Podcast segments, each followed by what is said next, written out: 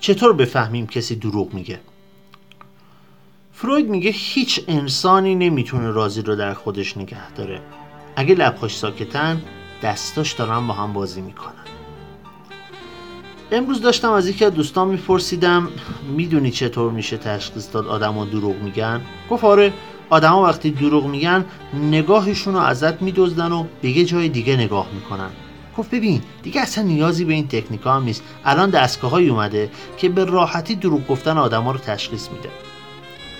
خب بیایم اول همین پادکست دو باور رایج و اشتباه درباره تشخیص دروغگویی رو دیگه باور نکنیم.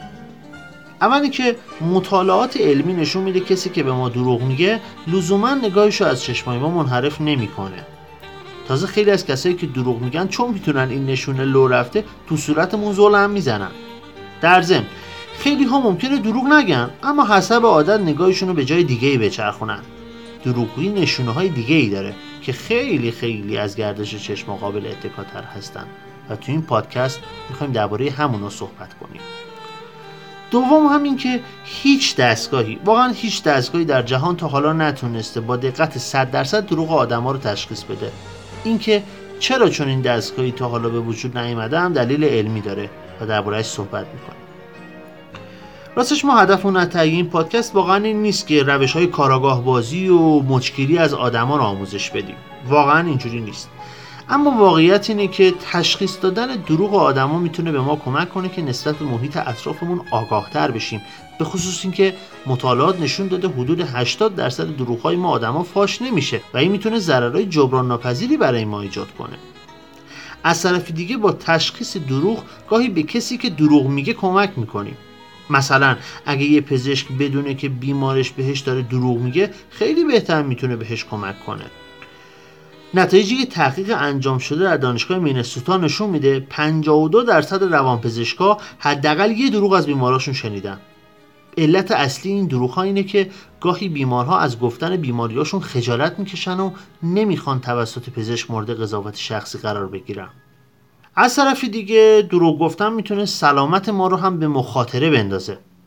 نتایج تحقیقات دانشگاه نوتردام نشون میده صداقت و دروغ نگفتن میتونه به حفظ سلامتی ما کمک کنه و افرادی که بیشتر دروغ میگن بیشتر در معرض تنش‌های روانی و فیزیکی مثل سردرد هستن. پس مهمه که دروغ دیگران رو تشخیص بدیم تا هم به خودمون کمک کنیم که ضرر بیشتری بهمون وارد نشه و هم به اونایی که دروغ میگن. من اشکان واحدی ام و این 4th اپیزود از پادکست سیکرن هستش. تو هر اپیزود پادکست سیکرن یه مشکل که تو زندگی خیلیامون وجود داره رو باز میکنیم و برای حلش سراغ پژوهش‌های علمی و آدمای با تجربه می‌بینیم که روی اون مشکل کار کردن و دقیقاً میدونن چطور حلش کنن. در واقع سعی میکنیم راهکارهایی رو بگیم که علم و تجربه تاییدشون میکنن، نه این سری راهکارهای کلی و بدون مبنای علمی. اینجوری بهتر میتونیم اون مشکل رو حل کنیم. مثلا تو اپیزود اول با دلایل علمی این مسئله رو بررسی کردیم که چرا گاهی بی دلیل دچار ناراحتی‌های روزمره میشیم و پژوهشگرا چه راهی جلوی پامون گذاشتن. یا تو اپیزود دوم بررسی کردیم که چرا زیر لب هی غر میزنیم و راهکارهای مقابله باهاش چیه. آمارهایی رو هم که در هر اپیزود میگیم بر اساس منابع علمی هستن که پای هر اپیزود نوشتیمشون و میتونید بهشون مراجعه کنید. خب برگردیم به موضوع اصلی این اپیزود. دیدید میگن فلانی بچه است، دلش پاک و دروغ نمیگه، یا بابا طرف موهاش سفید شده چرا باید دروغ بگه؟ اما برخلاف همه این تصورات، مطالعات نشون میده آدما از 2 سالگی میتونن دروغ گفتن رو یاد بگیرن و این کارو تا آخر عمر ادامه بدن. دانشگاه اوکلند در سال 2015 تحقیق مفصلی در این زمینه انجام داد. طبق این تحقیق به طور میانگین 36% بچه‌های 6 تا 8 سال حداقل 1 تا 5 دروغ در روز میگن. البته از بقیه رده‌های سنی مظلوم‌ترن و کمترین حجم دروغ رو به خودشون اختصاص دادن. اما بچه‌های 13 تا 17 سال بیشترین حجم دروغ رو در مقایسه با گروه‌های سنی دیگه میگن. 74% اونها حداقل 1 تا 5 دروغ در روز میگن. پس تا اینجا اگر بخوام جمع بندی کنم 36% بچهای 6 تا 8 سال و 74% بچهای 13 تا 17 سال حداقل 1 تا 5 دروغ در روز میگن. اما بقیه گروه سنی چی؟ 54% افراد بین 18 تا 44 سال که احتمالاً اکثرا شنونده‌های این پادکست هستند، چون این بازی سنی خیلی به کسایی که پادکست میخوره، حداقل 1 تا 5 دروغ در روز میگن. همچنین 44% افراد بالای 60 سال، یعنی همون افرادی که مسن هستند و میرن به سمت سالخوردگی، حداقل 1 دروغ در روز میگن. 44%شون. در واقع اگه بخوام خلاصه کنم، حدوداً و به طور میانگین بالای 40% آدمای بالای 18 سال حداقل 1 دروغ در روز میگن، یعنی از هر 100 نفر 40 نفر به طور میانگین.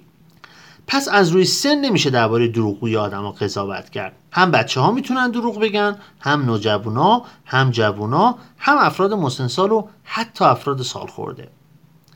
اما ما به چه دلایلی دروغ میگیم؟ 22% دروغ‌هایی که ما آدم‌ها میگیم برای اینکه اشتباهاتمون رو بپوشونیم.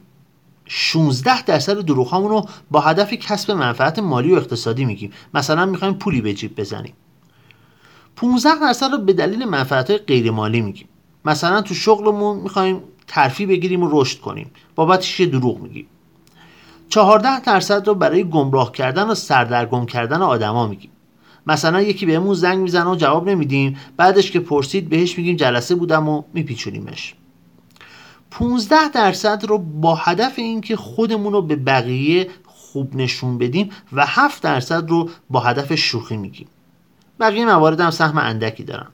در واقع اگه بخوام جمع بندی کنم، ما اکثر دروغ‌هایی که میگیم یا برای حفاظت کردن از حریم خودمونه، یا برای رشد خودمونه و کسب منفعت مالی یا غیر مالی، و یا برای گمراه کردن دیگران. خب آمار زیاد گفتم، بریم یه آهنگ بشنویم تا بریم راه‌های تشخیص دروغگویی رو بررسی کنیم.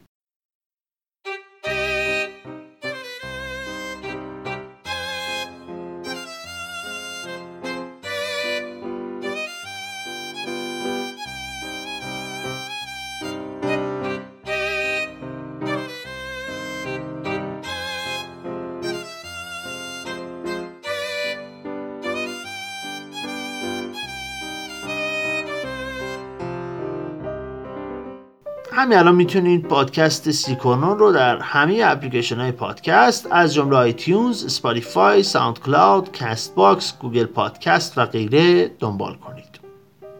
دروغ رو چطور تشخیص بدیم؟ هیچ نشونه مشترکی بین همه آدما موقع دروغ گفتن وجود نداره.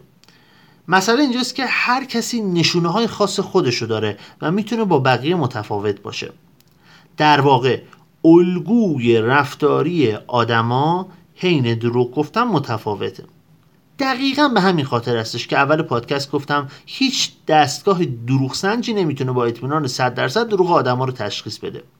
مثلا غالباً گفته میشه دروغگوها حتماً استرس میگیرن، اما خب استرس صرفاً نمیتونه نشونه دروغ گفتن باشه. گاهی فرد بیگناهی که مورد بازخواست پلیس قرار میگیره میتونه به اندازه‌ی فرد گناهکار از ترس استرس بگیره، چون داره تلاش میکنه بیگناهی خودش رو ثابت کنه. اما مطالعات نشون میده بعضی رفتارها حین دروغ گفتن شایع‌تر از بقیه هستن و اگه اونها رو دیدیم میتونیم یه چراغ قرمز برای اون فردی که داره دروغ میگه روشن کنیم. وقتی همه این رفتارها کنار هم گذاشتیم و چراغ قرمزهای طرفمون بیشتر شد، اون موقع میتونیم با اطمینان بیشتری درباره دروغ گفتن یا دروغ نگفتن اون فرد قضاوت کنیم. این چراغ قرمزها و این رفتارها رو الان میخوایم با هم بررسی کنیم. 1. خانم پاملا میر که پژوهشگر شناخته شده‌ای در زمینه دروغ گفتن هستش و تحقیقات زیادی هم در این زمینه کرده، میگه کسایی که برای انکارشون، برای دروغشون مصمم هستن، خیلی اوقات وسط یه مکالمه غیر رسمی از جملات رسمی استفاده میکنن. موقع دروغ گفتن خیلی اوقات وسط یه مکالمه غیر رسمی از جملات و واژه‌های رسمی استفاده میکنن. مثلا طرفمون میگه اینو بپذیر، من با این آقای محترم هیچ کاری نداشتم. عبارت آقای محترم یه عبارت رسمی هستش که در یه مکالمه غیر رسمی گفته شده. به تجربه ثابت شده کسایی که در مکالمه دروغ میگن خیلی اوقات از این روش استفاده میکنن. حالا چرا؟ چون اونها به طور ناخودآگاه با استفاده از ابزار زبان میخوان خودشونو از واقعیت دور نگه دارن، پس به این واژه‌های رسمی پناه میبرن. مورد دوم هم باز خانم میگر میگه، ایشون میگه افراد موقع دروغ گفتن گاهی از یه سری واژه‌های کلیشه‌ای استفاده می‌کنن. مثلا بذارید حقیقت رو بهتون بگم، یا با خلوص نیت کامل میگم، یا این حقیقت محضه. اگر از چنین عبارات کلیشه‌ای استفاده کردن میشه بهشون شک کرد و یه چراغ قرمز رو براشون روشن کرد. 3. خیلی اوقات کسایی که دروغ میگن بیقرار و نگرانن. گاهی بالاتنه خودشون رو منقبض میکنن. همچنین گاهی از روی حرکات سر افرادی که احتمال دروغ گفتن دربارشون وجود داره میشه یه حدسایی زد. به نقل از خانم میر، خیلی اوقات کسایی که به دروغ میگن بله، سرشون رو جوری تکون میدن که انگار میگن نه. اما چون آدما موقع دروغ گفتن روی کلماتشون کار میکنن و روی بادی لنگویجشون و حرکات سرشون کار نمیکنن، ممکنه اینجا سوتی بدن. مثلا طرف میگه بله، اما سرشو به علامت نه تکون میده. در واقع زبونش داره دروغ میگه اما سرش داره راست میگه. مورد 4، اگه ازشون بخواید یه داستان رو تعریف کنن، وارد جزئیات میشن و پیازداغش رو زیاد میکنن. بعد که بخواید چند بار اون داستان رو با جزئیات تعریف کنن، خودشون رو در تنگنا میبینن و یه پیچ و تاب‌هایی به بدنشون میدن که میتونه تشویش و نگرانیشون از لو رفتن موضوع رو نشون بده. چون هر بار که داره اون داستان رو دوباره تکرار میکنه، میترسه که سوتی بده و با سری قبلی متفاوت باشه. بنابراین دچار تنش میشه. مورد 5، مکث در پاسخگویی هستش. یکی از آموزشگاهی که خیلی از کاراگاه‌ها در دنیا می‌بینن اینه که سوالات ساده از افراد می‌پرسن و منتظر می‌مونن اون فرد چقدر مکث می‌کنه تا جواب بده.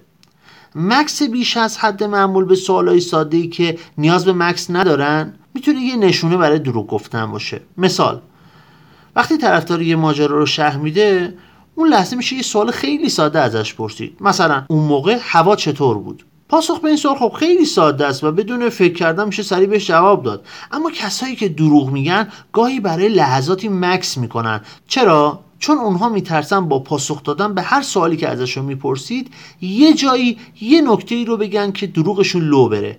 بنابراین مکث میکنن، فکر میکنن، بعد جواب میدن. این مکث میتونه شک برانگیز باشه و یه چراغ قرمز دیگه رو برای اون فرد روشن کنه.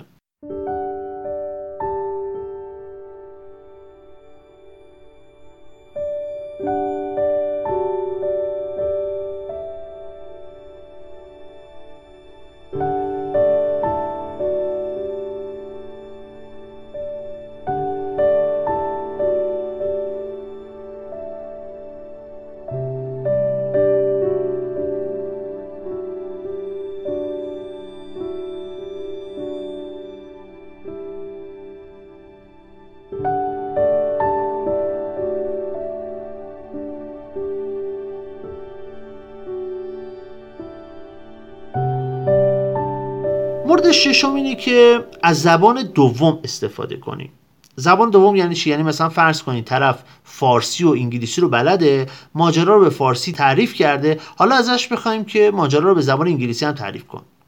وقتی فردی مشکوک به دروغ گفتنه و ازش میخوایم که اون ماجرا رو به زبان دیگه‌ای هم تعریف کنه، اگه دروغ بگه، عموماً وقتی داره ماجرا رو به زبان دیگه تعریف میکنه استرس بیشتری میگیره و این هم میتونه براش یه چراغ قرمز محسوب بشه، چون همزمان هم داره ترجمه میکنه و هم تلاش میکنه همون داستان رو که در زبان اول گفته بود به زبان دوم مو به مو با جزئیات تعریف کنه و این دو تا داستان با هم متفاوت نباشن.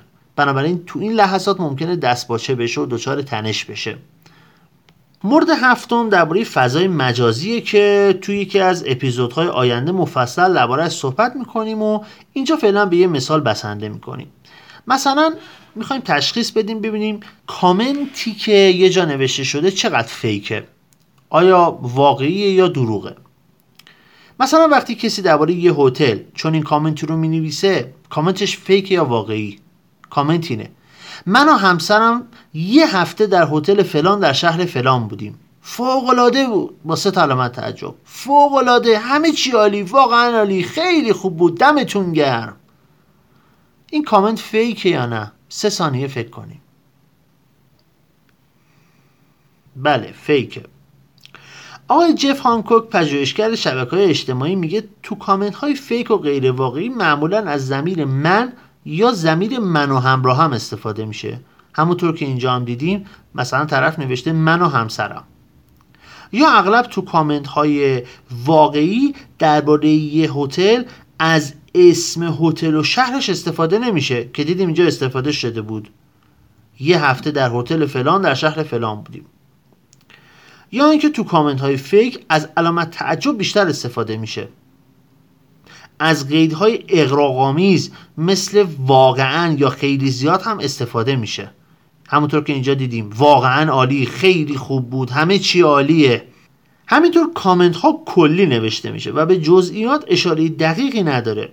مثلا اگه تو این کامنت بنوشت فاصله این هتل با اماکن توریستی چطوره یا دسترسی به وسایل حمل و نقل عمومی چطوره، احتمال فیک بودنش میومد پایین. حالا چرا؟ چون کسی که اون کامنت رو گذاشته احتمالاً به اون هتل رفته و فضای اونجا رو و موقعیتش رو درک کرده و حالا تونسته یه سری توصیفات واقعی با جزئیات بنویسه. چون این کامنتی واقعی تر از کامنت های کلیه. حالا توی یکی از اپیزودهای آینده مفصل درباره کامنت های فیک صحبت میکنیم و تشخیص دروغ در فضای مجازی.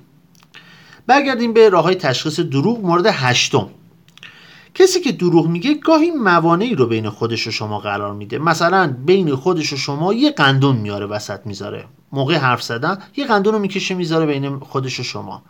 این نکته میتونه شک برانگیز باشه. یا پاهاشو به سمت بیرون باز میکنه، یا ممکنه پرک زدنش بیشتر شه، یا لحن صداش یه باری بالا پایین شه، یا اینکه سرعت حرف زدنش کند یا تند شه. اگرچه اینها لزوما برای تشخیص دروغگویی کافی نیستن و زمانی میشه بیشتر بهشون تکیه کرد که چند تا بشن، اما وقتی چند تا شدن خب خیلی بیشتر میشه بهشون مشکوک شد. خب چطور از این علائم و رفتارها برای تشخیص دروغگویی استفاده کنیم؟